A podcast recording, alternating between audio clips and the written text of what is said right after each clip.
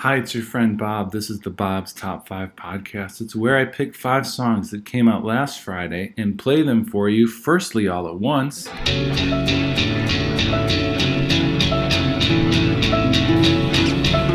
And then one by one.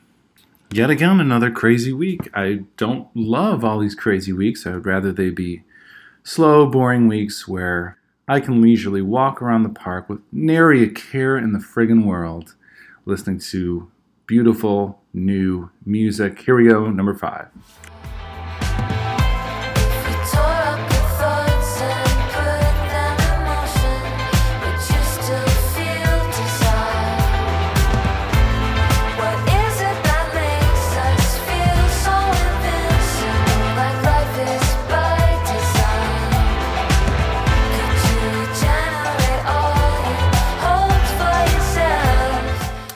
Do you think that Waxahatchee and Hatchie have a beef? Because this is Hatchie. The song is called Giving the World Away. Hatchie is an artist from Australia. And I liked uh, Hatchie's work in the past. The stuff that was maybe a little more lo fi, uh, if I recall, this is a very polished pop record, as you can hear. And it's not terrible, it's just not. Um, the lo-fi vibe I was looking for this particular week as I was walking through mostly the alley because it rained all week. Here we go, number four. There is something about you with a smile. I had yet to find a name for the feeling I got from words you slipped to me. Did you know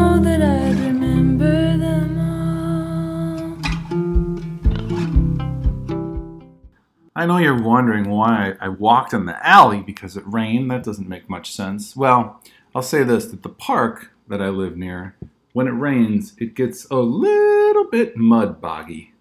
And you have to take all these crazy detours, and usually your shoes get all wet. But the alley's nice, nice and paved and dry. That is a song called Telemenka by Georgia Harmer funny thing, this was the first of a few songs I listened to on the record, and I thought, oh yeah, this is sort of what I expected. And then the second two songs were like rock, rock jams. Um, but this was the one, surprisingly, I liked the most. I thought it was pretty cool. But if you like it um, and want to listen to the album, be prepared for some rock and roll. All right, here we go. Number three.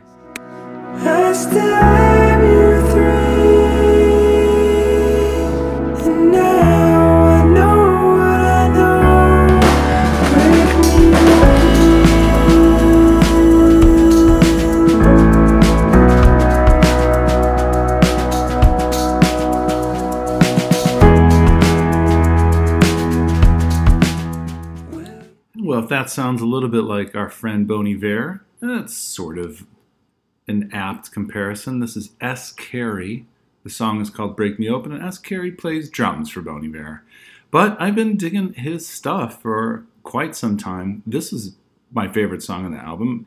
The rest of the album was very good, just nothing stood out to me as a, as, you know, a standalone song, but as an album it was lovely. Like I would put it on uh, the old turntable here and just, I, I, guess, lilt. I would lilt around the house.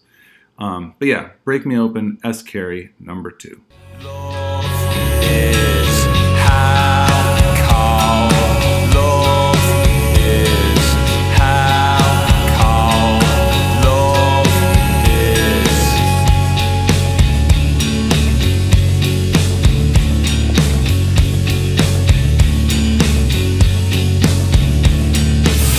They sit in their room. Friend on Instagram recently posted um, kind of a question, and that was, "What song do you associate with physical pain?" what a heavy, heavy question. Um, and I don't associate Fontaines DC or this song with physical pain, but I do always associate Fontaines DC with King Spa because I remember eating lunch there and listening to their first album. I don't know if I actually don't know if it was their first album, but the one from 2019, and just being very interested in it. And in fact, in 2019, they charted the song "Big," which is a fantastic song. Um, so I listened to this whole record, and it was pretty good. I, you know, they don't do a ton outside of the box. Maybe, maybe I'm wrong. Maybe that because the first song is pretty outside of the box, but still has that sort of Fontaines DC mm, pathos. I don't know. This song's called "How Cold Love Is," and uh, I liked it. Uh, it's you know I feel as though every record of theirs, I just need to listen to it one or two more times to really get into it. So I might give this one a, give this one another spin soon. Number one.